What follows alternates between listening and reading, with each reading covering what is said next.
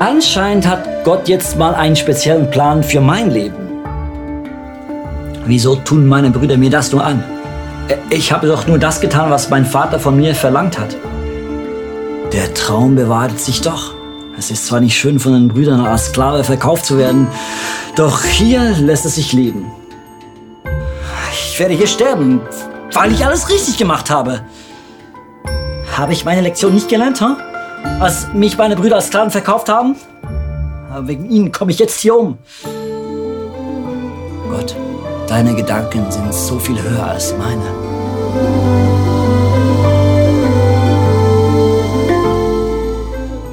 Guten Morgen. Ich hoffe, es geht euch gut.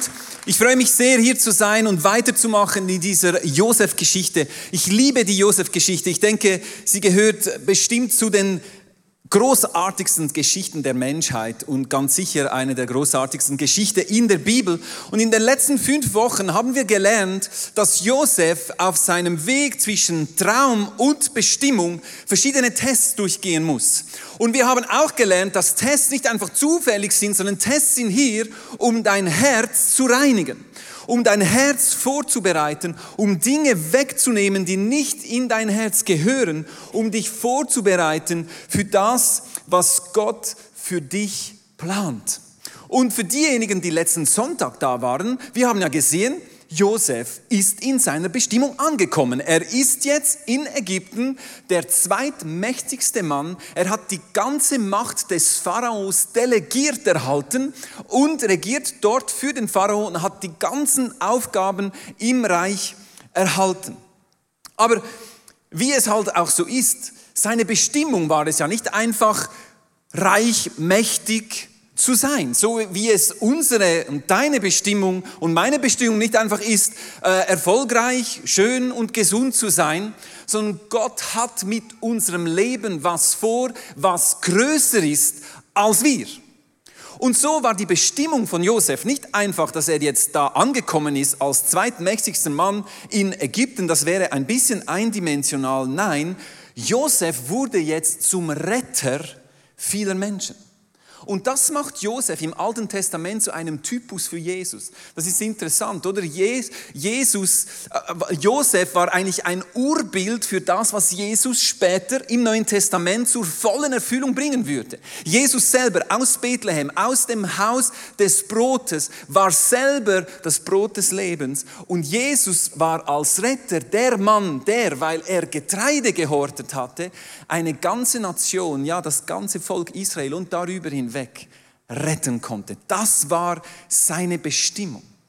Und während sieben Jahren er hatte den Traum des Pharaos ja richtig gedeutet. Es kommen sieben fette Jahre, dann kommen sieben magere Jahre. In diesen sieben fetten Jahren hatte er ganz viel Getreide angesammelt, weil er wusste, Gott hat was vor mit dem. Und so konnte er, nachdem dann die mageren Jahre kamen, die ganze Welt vor der Hungersnot und dem Hungertod retten. Wir lesen das in 1. Mose 41, 56 bis 57. Als die Hungersnot immer drückender wurde, öffnete Josef die Kornspeicher und verkaufte Getreide an die Ägypter und die vielen anderen Menschen, die aus aller Welt herbeiströmten.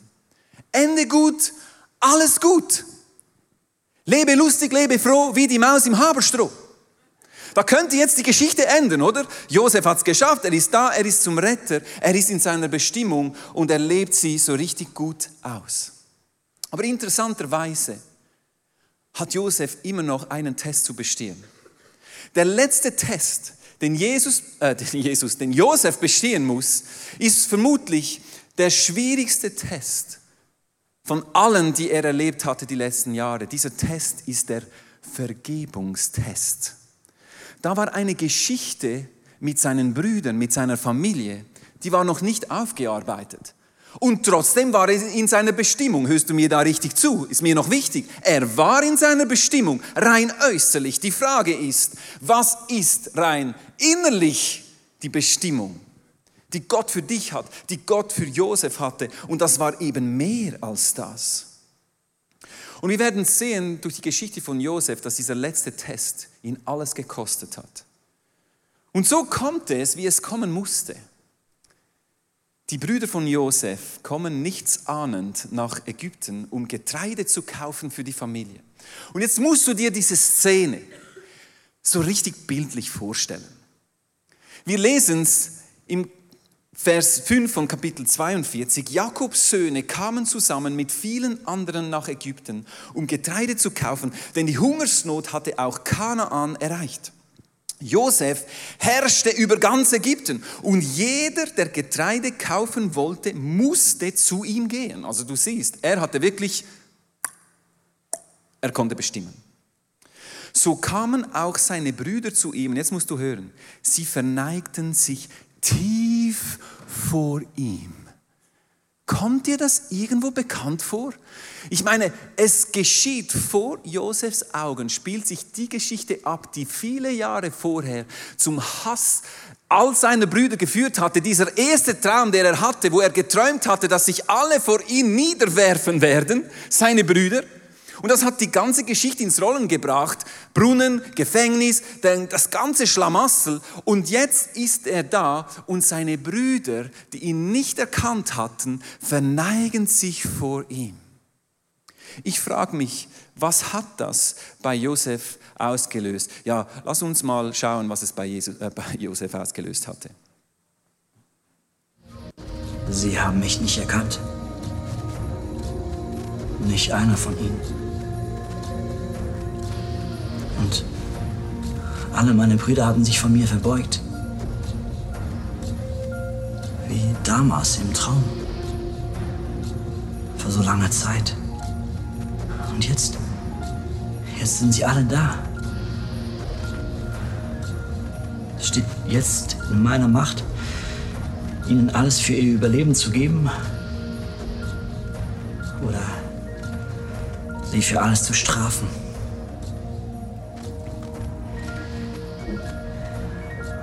All diese Zeit im Gefängnis als Sklave. Jetzt liegt das in mir. Gott, ich sehe in allem auch deinen Weg. Ich sehe, was du in mir, mit mir getan hast. Es war ein harter Weg. Auch um mein eigenes Volk in dieser Hungersnot zu retten. Was soll ich tun? Ihnen vergeben? Haben Sie sich denn geändert? Ich weiß nicht. Ja, wir sehen Josef Bachmann, wie er kämpft. Wie er kämpft in diesem Moment. Und wie hat Josef reagiert? Ich möchte euch mitnehmen diesen Vers 7 von Kapitel 42. Josef erkannte sie sofort. Er erkannte sie sofort ließ sich aber nichts anmerken. Woher kommt ihr? fuhr er sie an. In einer anderen Übersetzung heißt dort, fragte er ungnädig. Ungnädig. Also nicht das große Juhe, schön seid ihr da, ich habe 13 Jahre auf euch gewartet, sogar im Gefängnis. Und jetzt seid ihr endlich da. Aus Kanaan, um Getreide zu kaufen, gaben sie ahnungslos zur Antwort. Und jetzt, Josef erinnert, erinnert, sich an seine Träume von damals. Es ist noch interessant, ich habe in einem Kommentar gelesen zu diesem Satz, wo es heißt, ja, Josef erinnerte sich an seinen Traum und Dankbarkeit erfüllte sein Herz, dass Gott ihn geführt hatte und dass er jetzt in dem Moment von Gott geführt seinen Brüdern in die Augen schauen konnte. Das ist eine, Aus, eine Form, dies auszulegen. Ich glaube, wenn hier steht, er erinnerte sich an seine Träume, da glaube ich, da ist was hochgekommen beim Josef. Das hat noch ganz tief geschlummert. Und dann sieht er seine Brüder und denkt sich, oh du meine Güte, da spüre ich ja Tiefen, die wusste ich nicht mal, wie tief das die sind. Weißt du, ich denke, es ist wichtig, dass wir die Personen in der Bibel nicht idealisieren. Josef ist nicht Jesus. Josef war 100% Mensch, nicht wie Jesus, der 100% Gott und 100% Mensch war. Und das liebe ich an der Bibel, ist, das sind ganz gewöhnliche Menschen wie du und ich, nicht Heilige, die alles gerade direkt hu, im Griff haben und die richtigen Antworten zu allen Fragen haben. Nein, darum können wir von diesen Leuten lernen, weil auch sie gehen durch die Prozesse hindurch, die wir hindurchgehen sollen. Darum, wenn es hier steht, er erinnerte sich an seine Träume und er hat, sich ja, er hat ihnen ja ungnädig geantwortet. Glaube ich nicht, dass Josef so schon ganz bereit war für das, was jetzt geschieht. Und es geht dann weiter. Er beschuldigt sie, ihr seid Spione. Ihr seid nur gekommen, um zu erkunden, wo unser Land schwach ist. Und nachdem wirft er sie drei Tage ins Gefängnis. Das tönt mir ein bisschen so nach, wie du mir, so ich dir, oder? Verstehst du? Wir sprechen heute über Vergebung. Dieser letzte Test. Und der Test, der steht jetzt an für Josef. Und was wir mal sehen in dieser ersten Reaktion ist, dass Josef so reagiert, wie wir sehr häufig reagieren, wenn uns jemand ähm, etwas antut und uns Unrecht getan wurde, dann rächen wir uns. Wir rächen uns aktiv, aber wir können uns auch passiv rächen, indem wir den anderen zwar nicht physisch töten, aber wir töten ihn, indem er einfach nicht mehr existiert. Kennst du das? Wir rächen uns an der Person, weil sie hat ja was getan. Und das muss ja einfach, da, das, da muss ja was geschehen. Das kann man nicht stehen lassen. Und wir sehen im Leben von Josef, dass Vergebung häufig auch Zeit braucht. Es ist ein Prozess. Ich finde es eigentlich noch cool, ist, Je, ist Josef nicht einfach auf seine Knien gefallen und es ist beim ersten Vers schon alles gut geworden, weil dann hätte ich definitiv ein Problem in meinem Leben. Weil bei mir geht es manchmal ein bisschen länger. Und es ist interessant, genau diese Frage der Vergebung hatte Petrus Jesus gestellt im Neuen Testament. Die Bibel nimmt uns in Matthäus 18 in ein seelsorgerliches Gespräch zwischen Petrus und Jesus. Und wir sehen dort Petrus, der Jesus folgende Frage stellt. Herr, wie oft soll ich jemandem vergeben, der mir Unrecht tut? Weißt du, ich weiß nicht, was jetzt Petrus gerade belastet hat, aber eins weiß ich, Petrus war verheiratet. Und wenn du verheiratet bist, hast du eine Schwiegermutter. Und Jesus hatte sogar seine Schwiegermutter geheilt. Kannst es nachlesen, Lukas 4. Also ist auch der Beweis, dass Petrus verheiratet war. Und wenn er jetzt da kommt, könnte ja sein, dass er zu Hause gerade ein bisschen Probleme hat, oder? Meine Frau, ah, ah, Jesus. Wie häufig muss ich eigentlich vergeben? Und wir kennen ja den Petrus. Er hat sich ja immer für ein bisschen gescheiter gehalten als alle anderen, oder? Petrus, der große Theologe. Und er bringt hier das Killer-Argument, oder? Reichen siebenmal. Ich meine, siebenmal, sieben, die Zahl der Vollkommenheit. Vielleicht hat er sogar, weißt du, im Alten Testament, als kein Abel erschlug, hat Gott gesagt, dein Leben wird siebenfach gerecht. Verstehst du? Dort ist es das erste Mal vorgekommen und Petrus, der kannte natürlich die Bibel und der hat da mit seinem Rabbi mal da ein, ein gutes Argument da wälzen wollen, oder? Reicht siebenmal. Siebenmal. Weißt du, siebenmal ist viel, oder? Siebenmal dieselbe Person am selben Tag? Hm. Nein, antwortete Jesus. 70 mal 7 mal. Das gibt 490. 490 Mal? Und wir lesen das einfach so und wir, wir, wir, wir realisieren gar nicht, was das eigentlich genau bedeutet. Aber ich glaube, Petrus hat diese krasse Antwort von Jesus in einem Song verarbeiten müssen.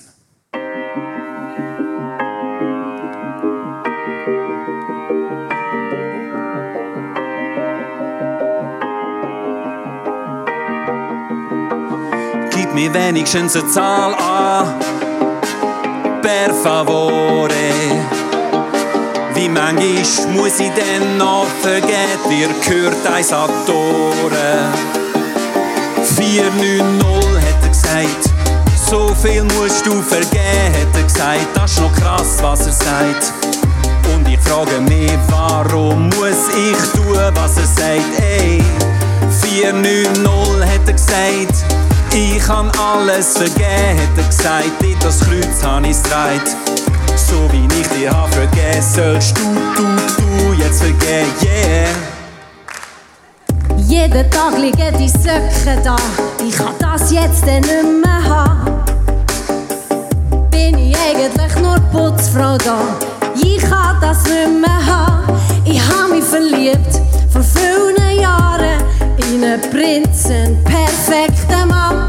Aber jetzt, nach allen Jahren, ist von dem Prinz nicht mehr allzu viel da. Gib mir wenigstens eine Zahl an. Per favore. Wie manchmal muss ich dir noch vergeben, dir gehört eins an die. Und wenn wir jede zwei Minuten, wo wir wach verbringen, uns vergeben, sind das sieben, sieben, sieben mal siebzig.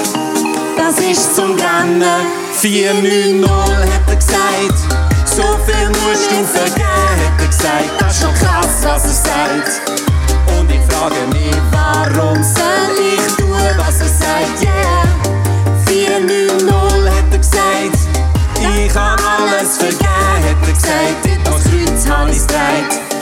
So wie ich dich hab vergessen, du, du, du, ja vergessen, yeah. Alle zusammen! 490 hat er gesagt. So viel müsst ihr vergeben, hat er gesagt. Das ist schon krass, was er sagt. Und ich frage mich, Warum soll ich tun, was er sagt? Yeah. 490 hat er gesagt. Ich kann alles vergeben, hat er gesagt. Das Kreuz habe ich gedreht. So wenig kann einfach Gas, Mensch, du, du, du, jetzt vergehen, yeah. 490. 490. Und natürlich der mit den Socken, der, den, den mussten wir erfinden. Weil Das passiert bei uns natürlich nicht, aber ich musste da irgendein Beispiel nehmen. Aber 490 Mal. Und ist es nicht so, dass eben genau die Leute, die dir am nächsten sind, das war ja eine Szene aus der Ehe, oder? Dich am meisten verletzen und dort auch am meisten Vergebung fließen muss. Ich meine, dein Ehepartner, dein Freund, deine Eltern, deine Familie, aber auch Kirche. Kirche ist Familie. Wie häufig werden wir verletzt in der Kirche von Leuten, die uns nahestehen, vielleicht in der Small Group, wie auch immer. Du hast dich geöffnet, du hast einen Ort gefunden und plötzlich merkst du, es ist nicht alles Gold, was glänzt.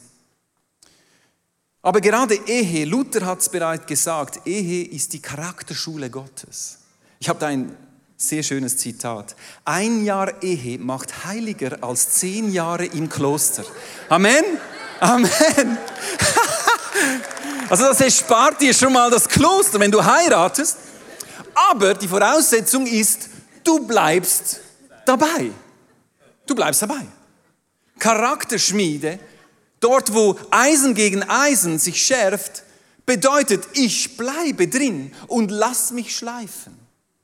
Siebenmal, siebzigmal. Verstehst du, die, die Zahlen in der Bibel haben ja alle eine Bedeutung. Und wenn Jesus siebenmal siebzig sagt, dann sagt er nicht einfach eine große Zahl. Sieben ist die Zahl der Vollkommenheit, siebzig die Zahl der Vollendung.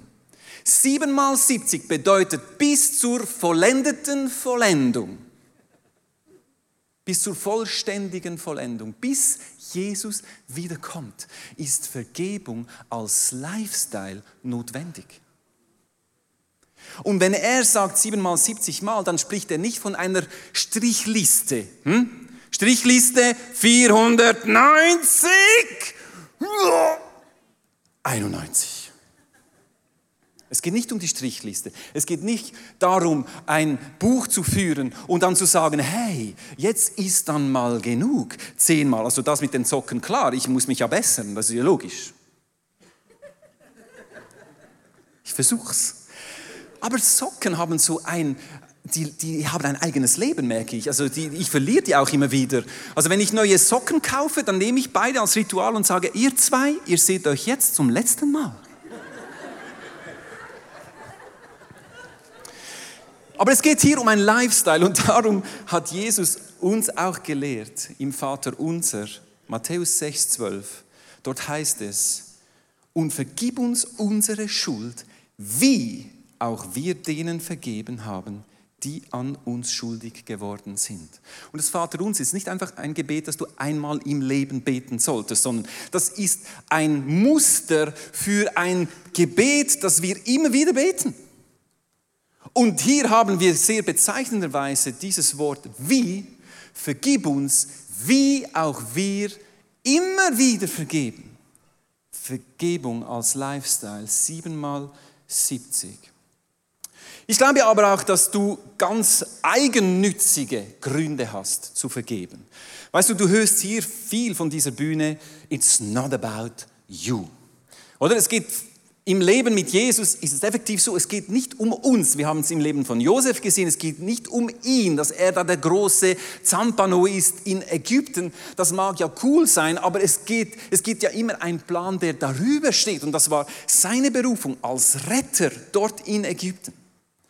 Aber so viel es nicht um dich geht, heute hat es grundsätzlich mal mit dir zu tun. It's all about you. Heute. Freu dich für einmal. Weil vergeben ist zuallererst mal, tust du dir einen ganz persönlichen Gedanken, also selbst ähm, ein Gefallen. Auch wenn du mit Gott und, und so nichts am Hut hast, es geht dir besser, wenn du lernst zu vergeben. Es ist heute mittlerweile wissenschaftlich erwiesen, dass bis zu 80 Prozent der Krankheiten psychosomatischen Ursprungs sind. Und darum sage ich wissenschaftlich, weil wenn ich sage wissenschaftlich, dann stimmt's. Aber es ist erwiesen, dass negativer Stress, der ausgelöst wird durch Bitterkeit, Groll, Unvergebung, Selbsthass, folgende Systeme beeinflusst. Das Herz, das Immunsystem, das Verdauungssystem. Und es gibt ganz viele Untersuchungen, wo effektiv Menschen, die vergeben haben, auch medizinisch ähm, wirklich Durchbrüche erlebt haben. Und ich glaube, Vergebung macht gesund. Es gibt eine klare Verbindung zwischen deinen Emotionen, Gedanken und deiner körperlichen Verfassung. Und darum ist es wichtig, dass wir diesen Lifestyle der Vergebung auch für uns, für unser Leben, für unser Wohlbefinden immer wieder leben. Ich habe da einen Haufen Steine und mit dem möchte ich eine kurze Illustration machen. Weißt du, jedes Mal, wenn du verletzt wirst, also als, als Josef im, im Gefängnis war oder im Brunnen war, jedes Mal äh, hat er eine verletzt, wurde er verletzt. Da kam, da kam so wie ein, ein Stein in sein Leben oder deine, deine Frau sagt was, äh, das nicht gut war, dein Chef hat dich übergangen, äh, es, ist dir un, es ist wirklich ungerecht, du hast nichts falsch gemacht und das sind alles so Steine. Und die Frage ist jetzt, was machen wir mit diesen Steinen? Und es ist interessant, wenn du das biblische Wort für Vergebung, das hebräische Wort ist Nasa. Also nicht Nasa, und auch nicht Nasa, aber einfach Nasa. N-A-S-A. Das ist das hebräische Wort für Vergebung und dieses Wort bedeutet wegtragen. Wenn wir jetzt aber Unvergebung in unserem Leben haben, was machen wir dann? Dann, dann, dann tragen wir nach, anstatt es wegtragen zu lassen. Also du hast eine Verletzung, vielleicht deine Eltern, deine Großmutter, oh! Irgendein Freund, du, das sind aber noch große Steine da. Und jetzt hast du diese Verletzungen in deinem Leben und wenn du nicht vergibst, dann passiert Folgendes. Du trägst diese Last mit dir herum. Anstatt zu vergeben, es wegtragen zu lassen, trägst du das Zeug nach. Und du spürst es. Ich spüre es. Ich meine, ich habe einen Bandscheibenvorfall. Ich spüre es. Und das Interessante ist, Unvergebung ist wie Gift trinken und hoffen, dass der andere daran stirbt. Also ich halte fest an dem und ich mache es, weil ich denke, dem tue ich jetzt den Gefallen nicht. Das war jetzt so etwas von ungerecht und das kann doch nicht sein. Ich lasse das nicht los. Ich kann das für ihn nicht tun. Ich kann ihm nicht vergeben. Der soll das ruhig spüren, dass ich nicht vergeben kann. Aber der, der es wirklich spürt, bist du.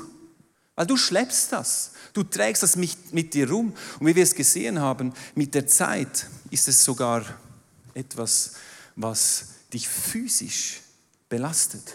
Schlaflosigkeit und ähm, äh, Appetitlosigkeit, das sind nur kleine Symptome solcher Dinge, die sich durch negativen Stress, durch Unvergebung, durch diese Dinge, die sich in dir reinbrennen, auch in dein Leben kommen.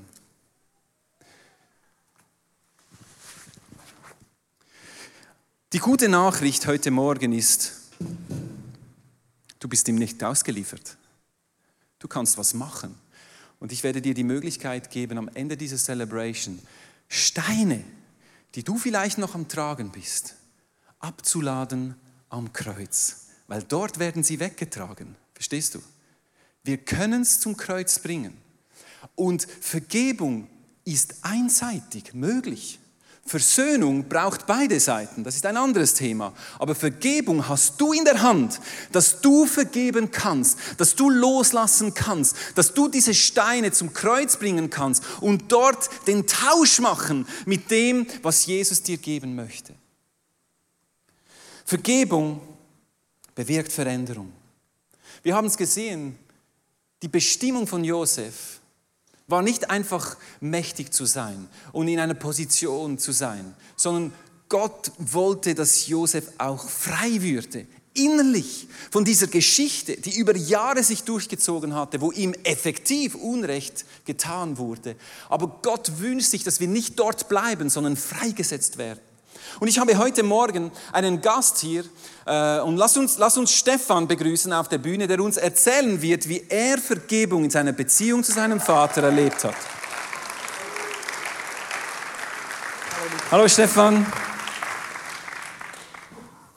Vielen Dank, Stefan, dass du hier bist und uns mitnimmst in deine Geschichte mit deinem Vater. Ja, vielen Dank. Ich bin in einem christlichen Elternhaus aufgewachsen, habe Jesus kennengelernt schon als Kind und eigentlich eine glückliche Kindheit erlebt. Aber mit meinem Vater, da war eine schwierige Beziehung, weil er eigentlich ein abwesender Vater war. Er war oft auf Geschäftsreisen. Wenn er zu Hause war, dann hat er sich in ein Büro zurückgezogen und er hatte auch ab und zu Wutanfälle, unter denen ich dann gelitten hat und eine sehr starke Leistungsorientierung, die ich dann auch erlebt habe. Und dies alles hat bei mir Wunden hinterlassen. Ich habe emotionale Defizite entwickelt und auch gemerkt, dass ich einen Hass auf meinen Vater unbewusst entwickelt habe und auch auf mich und schließlich auch Depressionen erlebt habe. Und du hast dann äh, diesen Weg der Vergebung und Versöhnung bist du gegangen mit deinem Vater. Genau. Erzähl, um wie das gegangen ist. Das ist eigentlich der schöne Teil dieser Geschichte. Ich bin als Erwachsener eigentlich auch äußerlich lief das gut, aber ich habe immer gemerkt, innerlich diese Verletzungen, die sind geblieben. Und ich habe dann als Zweitausbildung sogar noch Psychologie studiert. Ich habe das mit meinem Kopf analysiert, wo die Probleme liegen. Aber Kopf ist nicht Herz und Jesus ist dann mit mir einen Weg des Herzens gegangen. Und äh, ich habe dann auch vor 14 Jahren geheiratet. Wir haben zwei Buben von Gott geschenkt bekommen. Und auch wollte ich natürlich immer ein besserer Vater werden. Und genau eigentlich das, was ich bei meinem Vater erlebt habe, Wutausbrüche habe ich selber mit meinen Kindern erlebt. Und das hat mich auch wieder so irgendwie verletzt oder ich habe gemerkt, ich stehe da an. Dann ist aber eigentlich dieser Herzensweg passiert und ich bin in eine Seelsorgeschulung gegangen vor fünf Jahren über eine längere Zeit und da ist mir bewusst geworden, wie viel Unvergebenheit, das ich in meinem Herzen habe, auch diesen Groll, diesen Hass gegenüber meinem Vater und gegenüber mich. Jesus hat dann ein Wunder gemacht. In einer Nacht ist er mir begegnet und zwar hat er mich umarmt. Ich habe das richtig gespürt, diese Umarmung. Und das war so wie ein Moment, wo alles sich gelöst hat, weil ich habe diese Vaterliebe zum ersten Mal gespürt. Obwohl ich schon lange Christ war, habe ich die nie so gespürt. Und das war auch der Moment, wo ich wie loslassen durfte und meinem Vater vergeben durfte und auch mir vergeben durfte. Und das hat dann auch einen großen Einfluss gehabt auf die Beziehung zu meinem Vater. Mein Vater ist vor drei Jahren gestorben und im letzten Jahr seines Lebens, ähm, er war er litt unter Demenzkrankheit, das ist tragisch, aber er war auch emotional und in der Demenz plötzlich sehr so emotional offen. Und wir haben, und das war eigentlich ein Geschenk, plötzlich so eine ganz kindliche Beziehung wieder erleben dürfen. Und der Höhepunkt, und das ist dann eigentlich der Versöhnungsmoment, war, dass zwei Wochen bevor er gestorben ist, ich bin zu ihm ans Spitalbett gegangen und der hat mich umarmt wie noch nie. Er hat mich nicht mehr losgelassen. Und das war ein Heilungsmoment. Einfach, was ich mit Jesus erlebt habe, habe ich nochmals mit meinem Vater erleben dürfen. Da wusste ich, wie jetzt bin ich auch versöhnt. Sehr schön. Und ja. Und was hat dann das für dich in deiner Beziehung zu deinen Kindern dann Genau. Es ist dann weitergegangen, eigentlich auch mit Jesus, und zwar in der ICF-Seelsorge vor etwa eineinhalb Jahren, habe ich, du hast das mit den Steinen erwähnt, mit Jesus habe ich habe mit Jesus Kugeln gezeigt, fünf Kugeln und alle Namen drauf, was da stand, und auf einer Kugel stand ähm, Hass und auf einer Leistung, genau die Themen von meiner Kindheit. Und Jesus hat dann mit mir den Tausch am Kreuz gemacht und diese Kugeln äh, die wurden in den See, in die, ich habe gesehen, wie die in die, das Meer versunken sind und ich habe empfangen neu Liebe und Annahme. Und das hat bei mir einen Veränderungsprozess nochmals ausgelöst und das hat auch meine Beziehung zu meinen Kindern nachhaltig verändert, zu meiner Familie und auch meine Beziehung zu Jesus. Weil heute weiß ich, dass ich ein geliebtes Kind von Jesus bin, dass er Freude an mir hat, dass ich nichts leisten muss und kann, sondern er mich einfach annimmt, wie ich bin. Und das ist, ich glaube, alles dies, dieses ganze, diese ganze Prozesse wurden ausgelöst durch Vergebung. Und das hat wie äh, etwas bewegt. Amen. Vielen Dank, Stefan, für deine Offenheit. Ich möchte diese Message abschließen mit einem der letzten Verse in der Josef-Geschichte, die uns zeigen, dass Josef über diese Zeit mit seinen Brüdern, seine Familie ist dann auch nach Ägypten gekommen. Er hat sich dann auch ihnen gezeigt als der Bruder, der da in die Verbannung geschickt wurde. Und wir lesen dort im Vers 19 von Kapitel 50. Und wir sehen, dass es wirklich fast zehn Kapitel gedauert hat, bis wirklich Josef dies seinen Brüdern so sagen konnte, hab keine Angst, ich maße mir doch nicht an, euch an Gottes Stelle zu richten. Also er sagt quasi, die Rache, das ist nicht das Thema. Ich werde mich nicht rächen. Ihr wolltet mir Böses tun, das war tatsächlich so. Er hat es nicht einfach verneint, sondern er wollte mir Böses tun. Aber Gott hat Gutes daraus entstehen lassen. Durch meine hohe Stellung konnte ich vielen Menschen das Leben retten. Ihr braucht also nichts zu befürchten. Ich werde für euch und eure Familien sorgen. So beruhigte Josef seine Brüder und redete ihnen freundlich zu. Am Anfang war er noch ungnädig. Jetzt redet er ihnen freundlich zu. Es ist was geschehen. Er hat was losgelassen. Und das Interessante daraus ist, es sind aus dieser Geschichte sind die zwölf Stämme Israels entstanden und die sind zusammengeblieben. Die haben sich auch versöhnt, was in der Geschichte vom Alten Testament nicht bei allen Brüdern der Fall war. Und ich möchte dir heute die Gelegenheit geben, in den nächsten paar Minuten deinen Rucksack, deine Steine abzuladen Verstehst du, ich kann entweder durch das Leben gehen mit meinem Rucksack im Schlepptau oder ich kann meinen Rucksack deponieren am Kreuz. Vergebung bedeutet wegtragen. Du musst nicht Dinge nachtragen, die dich kaputt machen, die dich körperlich, seelisch zerstören. Deine Bestimmung ist Freiheit. Deine Bestimmung ist ein Leben, wo du merkst, Gott wirkt in meinen Beziehungen und gibt mir die Kraft zur Vergebung. Und wir werden jetzt uns ein paar Minuten Zeit nehmen dafür. Du siehst, links und rechts von der Bühne hat es so zwei Haufen Steine. Und diese Steine, die symbolisieren Dinge in deinem Leben, wo du merkst oder vielleicht wird der Heilige Geist dir in den nächsten paar Minuten aufzeigen, wo sind Dinge in deinem Leben, wo du noch nicht vergeben hast, wo du immer noch dran festhältst, wo du immer noch spürst in deinem Rücken. Und ich möchte dir die Gelegenheit geben, nachdem dir Gott diese Dinge gezeigt hat, du das hörst, du das fühlst in deinem Herzen, dass du einfach nach vorne kommst, einen Stein, zwei Steine, wie viele auch immer, und sie ganz bewusst ablegst am Kreuz. Und das sind jetzt Steine, die nimmst du nicht mehr nach Hause. Manchmal verteilen wir ja Dinge, die nimmst du nach Hause. Diese bleiben hier. Diese Steine bleiben hier im Kreuz. Und ich glaube, was Gott tun möchte, er möchte einen Tausch machen.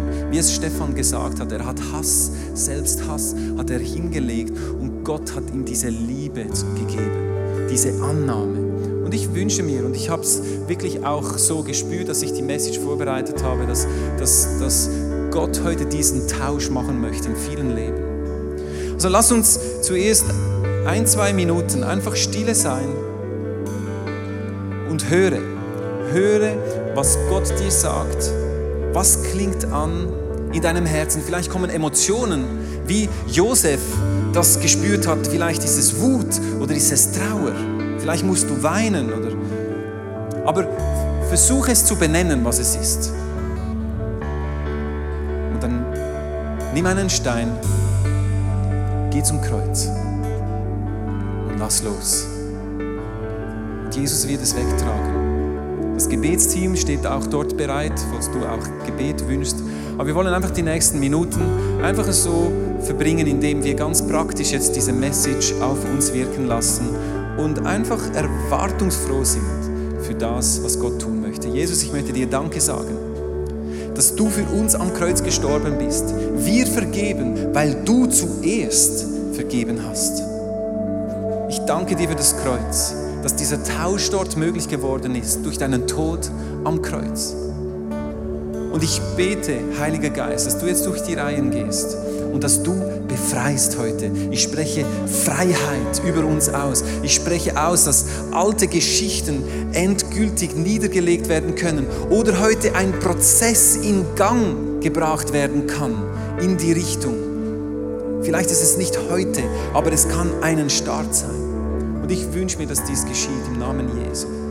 Heiliger Geist, wirk du jetzt in diesem Raum. Beweg du die Herzen.